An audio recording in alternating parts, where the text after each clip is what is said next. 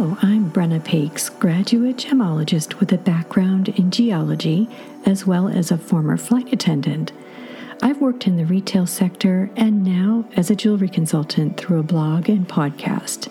My mission is to connect shoppers to indie jewelers and designers who create beyond the commercial boundaries for shoppers who want to distinguish their unique style.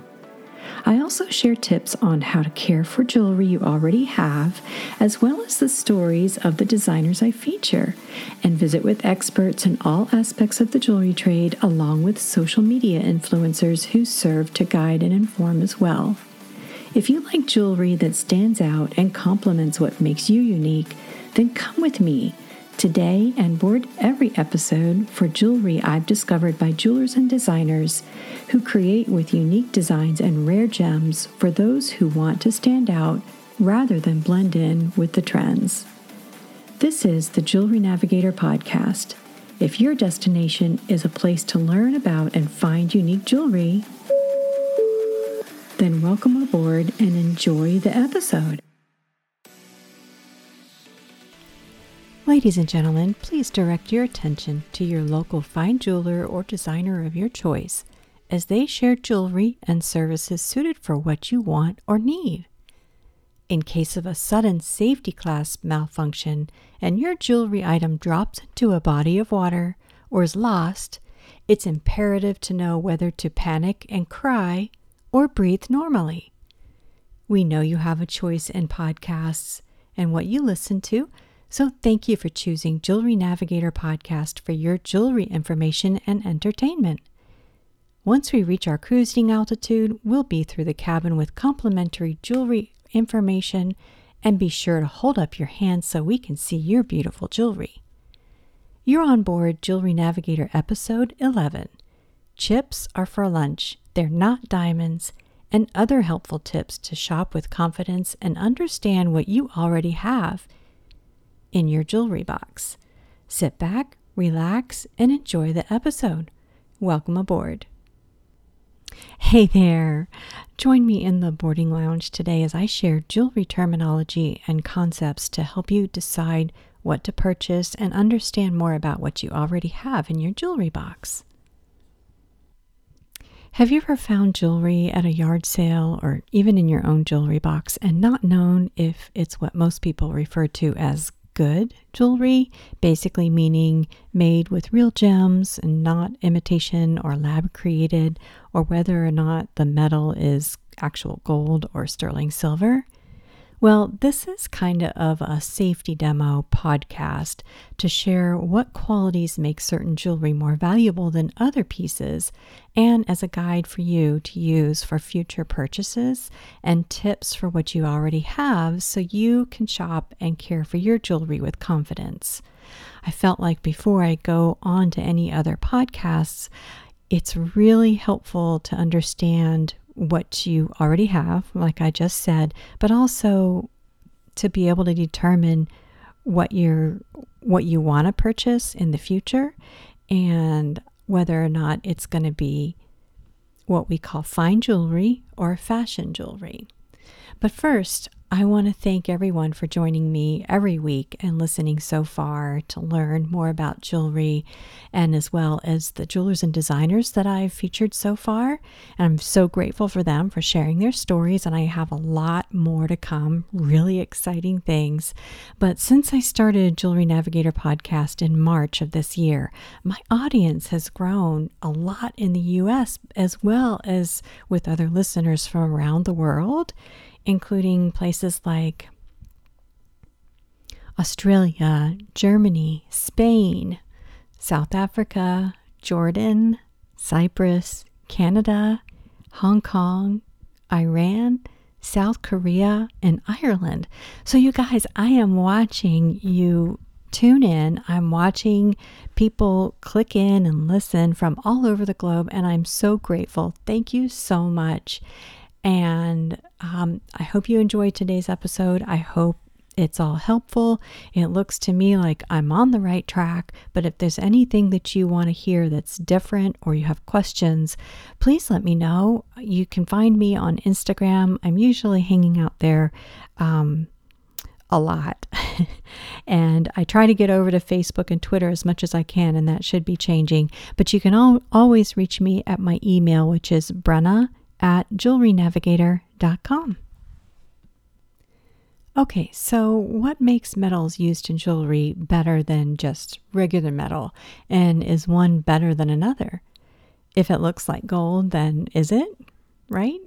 These things can be confusing. And what about gold and silver plated jewelry? What's the difference from actual gold? What about the gemstones? Are there really ones more precious than others to be called semi precious? If the diamonds set in a halo around a center stone and on the sides of a piece, an item of jewelry, especially rings, if those are small diamonds, are they even diamonds or are they just small pieces or diamond chips? And speaking of diamonds, if you didn't already know, like most every other gemstone, diamonds are now being lab created or man made in labs in just a few weeks rather than millions of years. These are some of the challenges shoppers face to distinguish the difference between fine and fashion jewelry choices that I'll be sharing with you today. To some people, jewelry is just jewelry, whether it's $5 or $5,000. So, making selections and choices that mesh with what you want and what's available with enough education to send you in the right direction is what I want to do in this podcast. And if you have any other specific questions, like I said earlier, just send them my way. So, here's the scoop on what the difference is between fine and fashion jewelry. And while you'll only see chips served on sandwiches and not in jewelry, jewelry can be divided into two main categories fine jewelry and fashion jewelry. I've seen subdivisions from there with terms used like semi fine, couture jewelry, costume jewelry, and high jewelry. I'm not going to split hairs so much, but I'll try to explain the differences between them in a few minutes. But the main categories are fine jewelry and fashion jewelry. For now, the important thing to distinguish between the two is that fine jewelry is created with precious materials of precious metals and gemstones, while fashion jewelry, sometimes referred to as costume jewelry, is created with base metals. And I'll explain what a base metal is in a couple of minutes. But um, the difference between that and plated metals, like gold filled jewelry, and things that might be set with gemstone simulants like glass or cubic zirconia or even synthetic gemstones made in labs. So let's take one component at a time, starting with the fine jewelry. To be considered fine jewelry, like I said, it needs to be created with precious metal, and those are combinations of the noble metals with alloys. And according to Encyclopedia Britannica, the definition of a noble metal is any of the several metallic chemical elements that have outstanding resistance to oxidation, even at high temperatures. The grouping is not strictly defined, but usually is considered to include rhenium, ruthenium, rhodium, palladium, silver, osmium, iridium, platinum, and gold. So, of the noble metals, gold, platinum, silver, and palladium are used on a regular basis to make fine jewelry, although there are some other alternative and exotic metals that are used that are kind of cool, and I'll try to get into that in a little bit. But for now, we're going to focus on gold, palladium, and platinum. And the reason these metals are used is that their resistance to corrosion is excellent. Their ability to secure gemstones in their settings and universal tools and methods to create and repair them are and they're the easiest to work with. So that's why they're selected to be used in fine jewelry. In their pure state, gold, silver, and platinum are soft and they need alloys added to them to make them harder and more durable to use in jewelry. But when alloys are added, it changes the purity or content of gold. So there needed to be a way to regulate the consistency of content in precious metals in the jewelry. So, the FTC, the Federal Trade Commission, set strict guidelines for manufacturers to follow each carat weight standard. And in the show notes, as well as in the blog post, I'll include a helpful link to an article through the FTC that explains those guidelines and shows you exactly what the content is for each gold purity. But in jewelry, both gold and gemstone weights are measured in carats.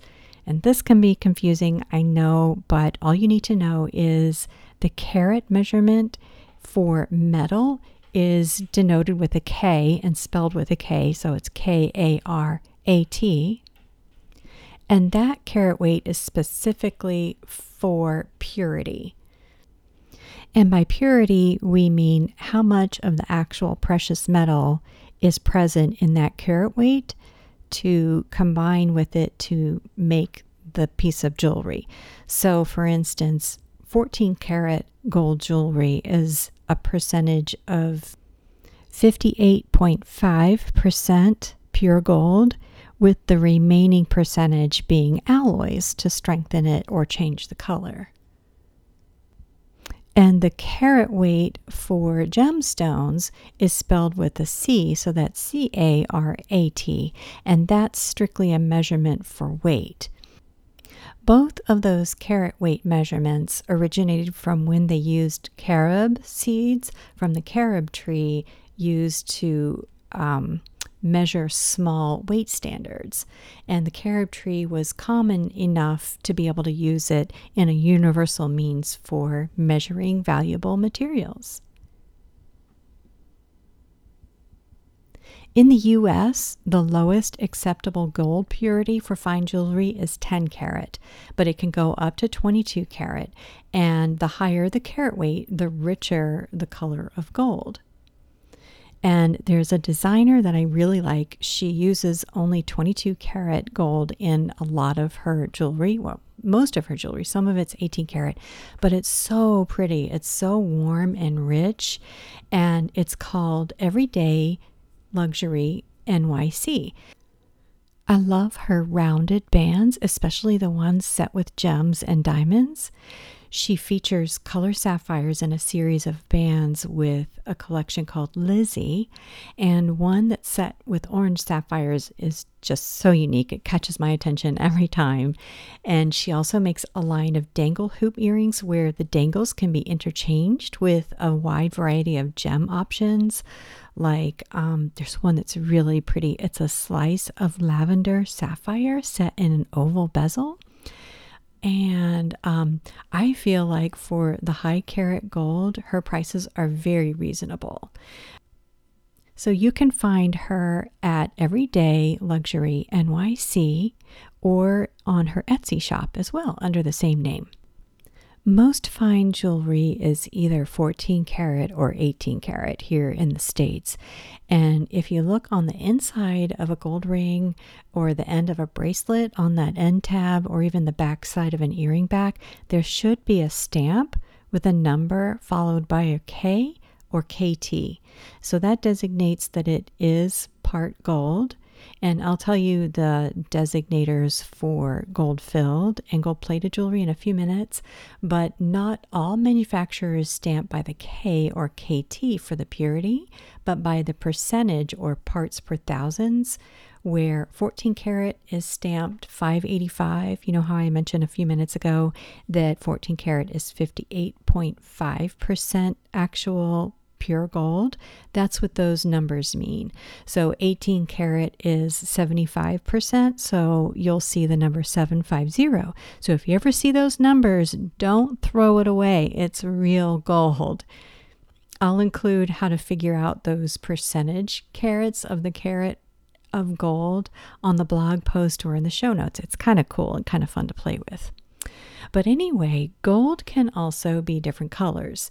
Like white gold and platinum, the white metals, have enjoyed some popularity in the past years, but yellow gold and rose gold have been pretty high contenders over the last probably two to five years, which is really exciting. But white gold is not a pure white metal, it's a combination of yellow gold with white mellow metal alloys like silver and nickel palladium that make the gold silver or white tone. Over time, the white gold wears down to reveal kind of a yellow base color. And a lot of people, because it's white gold and you want it to stay white or a shiny silver color, it can be restored to that white luster with a rhodium plating. And any jeweler can do that for definitely should be under $50, but it's it's called rhodium plating and it turns the gold back to its original white shiny color.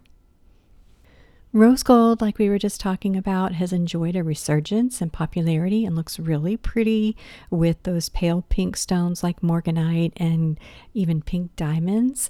But rose gold is alloyed with copper to make it that kind of that pinky orangey color. Green gold, actually, there is such a thing, is alloyed with silver, and blue gold is alloyed with iron. So, an addition of different metals will make the, the gold turn a different color, which is kind of cool and fun. White precious metals most commonly used in jewelry are platinum and palladium and sterling silver. Platinum and palladium are in the platinum family group on the elemental periodic table, and they're pure they're mostly pure. There are some alloys added to that. So the carat weight system doesn't apply to them as much as the gold does because the content is more pure. I don't know much about metalsmithing, but I do know when I see amazing museum worthy work.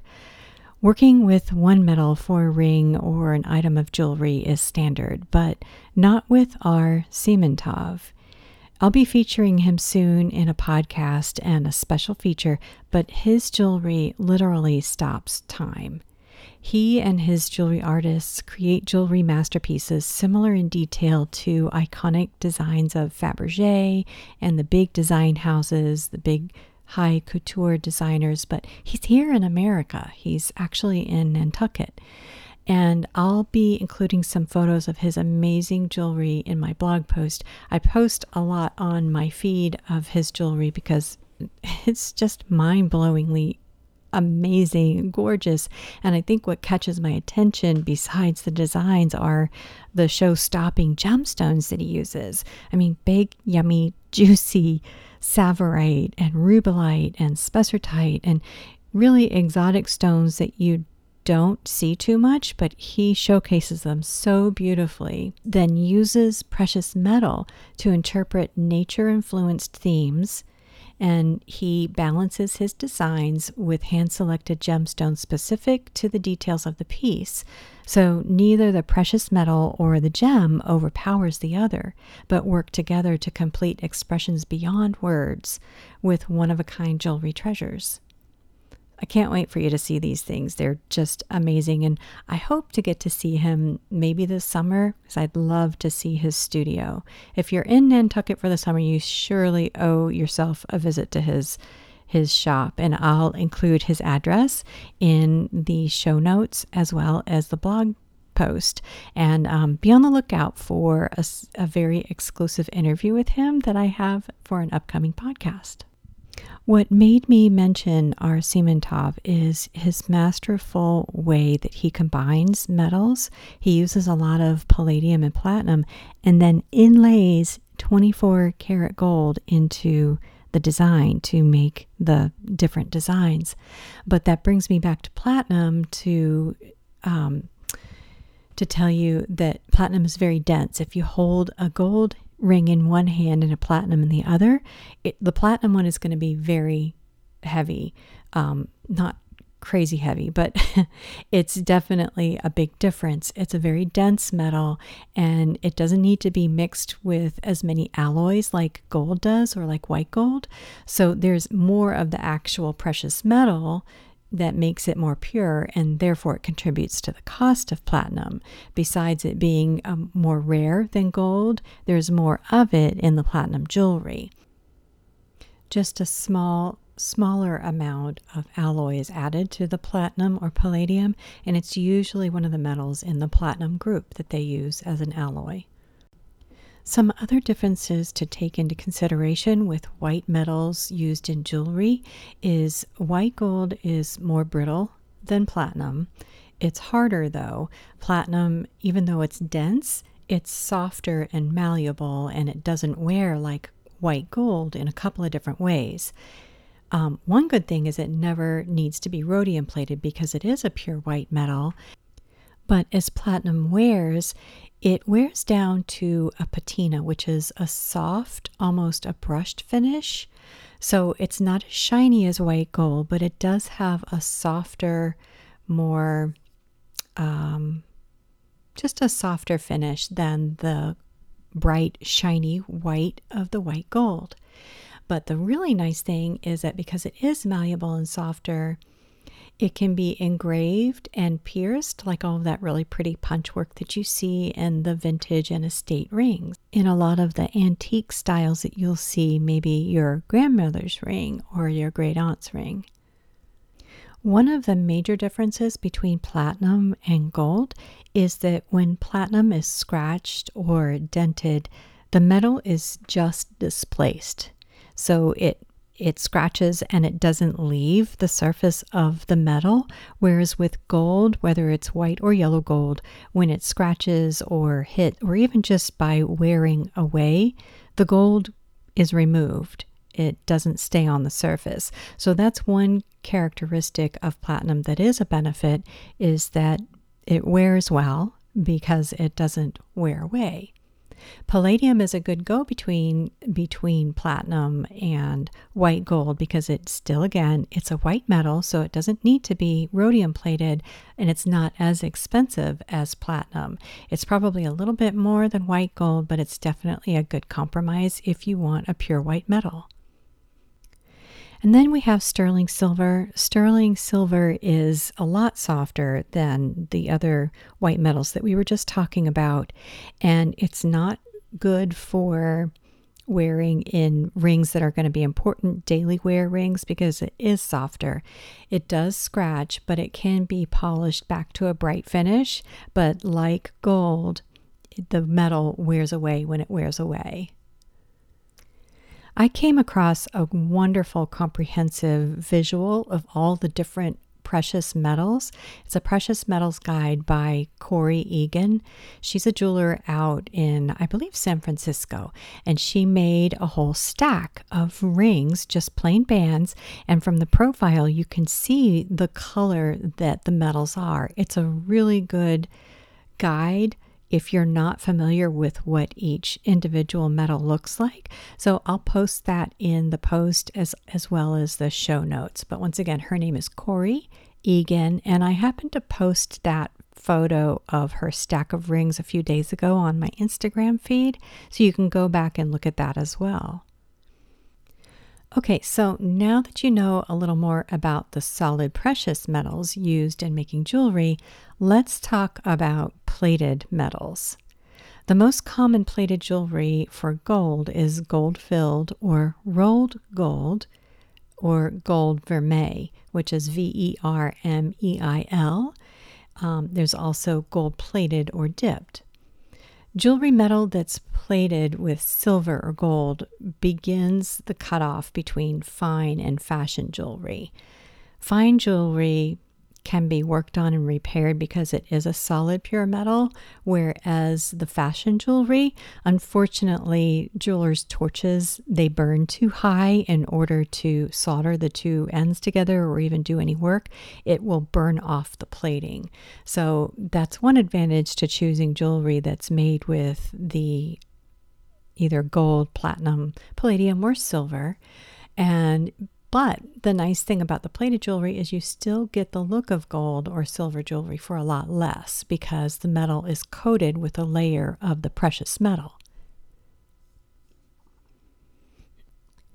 Gold vermeil is always gold plated sterling silver. So it's gold plate over sterling silver. One jeweler I follow who I adore, Jewelers Row, She makes a really beautiful line of gold vermeil jewelry with enamel work. I'll post her things in the post as well, but it's Jewelers J U L E R S Row. She's also the artist who makes the prints, the canvas prints of gemstones and really pretty antique jewelry. So she does a lot of home decor things with jewelry too. So, really cool things. And the nice thing with the gold vermeil is that it's a fraction of the cost of regular gold jewelry. The other kind of plated jewelries that you'll find are gold filled or rolled gold, and they're made with a thin layer of 10 or 14 karat that's adhered to a base metal. And a base metal is usually a combination of maybe brass and copper with some other white metals like tin or zinc. And these gold filled and gold rolled, they're adhered to those base metals through pressure and temperature. So they'll last longer, and the layer of gold is thicker than what plating is. Plating is just a very fine coating of gold over sterling silver or a white base metal or um, brass. And a lot of times those will wear through pretty quickly. So all of this, what I'm talking about, depends on what your budget is. If it's important to you to have something that will last longer, and if it is, then you'll need to go with something that's a fine jewelry piece so that will last longer. But if it's just something fun that you want to have, or even good to wear when you're traveling, so you're not traveling with your valuable jewelry, the gold filled and gold, rolled gold jewelry, plated jewelry, those are good options to keep in mind and to have on hand when you're when you want to do that kind of thing. They're fun. It's fun jewelry. Some of them are set with natural gemstones, like Jeweler's Row. She uses um, clear topaz in a lot of her pieces. One other thing I wanted to mention about precious metals is a lot of jewelers and designers are now using reclaimed or recycled metals like gold and platinum so that you know that you're contributing to an environmental cause that's protecting the environment from having to mine for new gold. They're refining the old gold and turning it back into jewelry and other components that gold is used for. But Thesis Gems is one of the companies that is one of my favorites. She's out in San Francisco Bay Area. She makes a lot of really pretty hammered pieces set with Tsavorite, the really pretty bright green garnet. I did a feature on her earlier in one of the podcasts, but you can see her jewelry at thesisgems.com. And then another really cool aspect about using recycled metals, not necessarily precious metals, are using components from different things that we use every day, but are either broken or um, damaged. And I've mentioned and done an interview with Crash Jewelry, um, Christy Shimke with Crash Jewelry. She turns high end luxury and sports car parts, the painted parts, into jewelry, and that's Crash Jewelry, by using parts from Ferraris and Maseratis, Mercedes, Porsche, all those high end luxury cars. There's another jeweler who turns parts from old airplanes that have been abandoned in the what they call the airplane graveyards out in the deserts.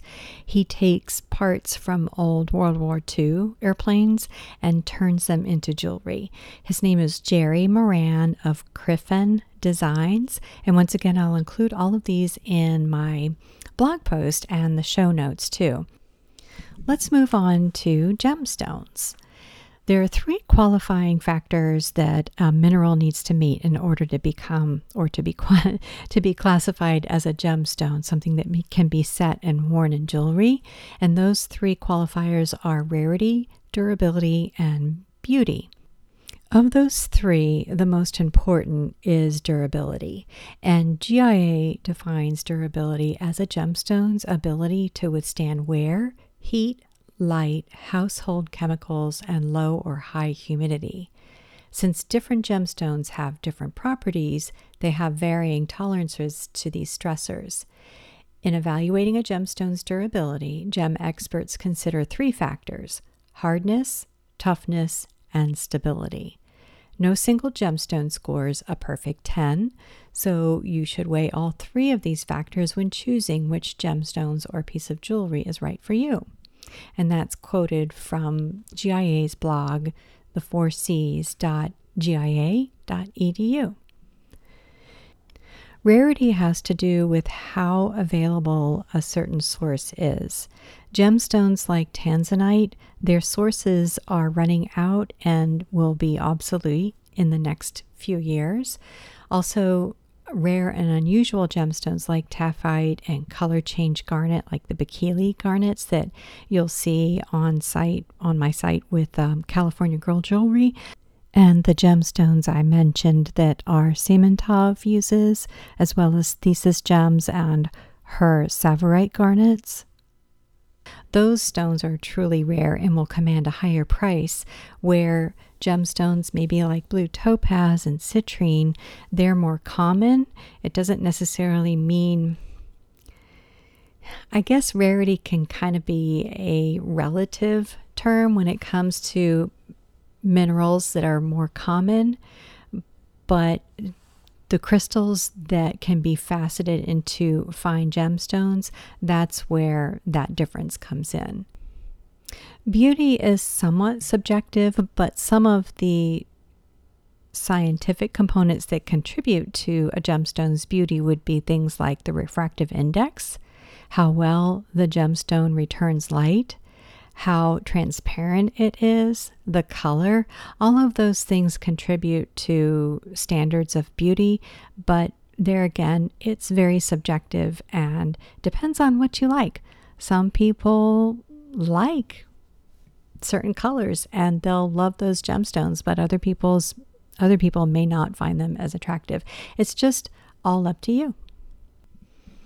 And along the same lines as rarity and beauty, I want to address the terminology of precious gemstones and semi precious gemstones. I feel every gemstone is precious, and to designate one that's less precious than another is just wrong. I understand that some are more common and therefore they're not as valuable. It doesn't necessarily mean that they're less precious. So I think that that's done a disservice to the jewelry industry. I also think that it's turned a curve, and a lot of people understand they that they love a gemstone because of its color, not because that it's part of the four either diamond, ruby, emerald, or sapphire. But that should not be part of anybody's vocabulary because all gemstones are precious. It's taken them thousands of years to form and under conditions that are next to miraculous, so every single gemstone is precious in my book.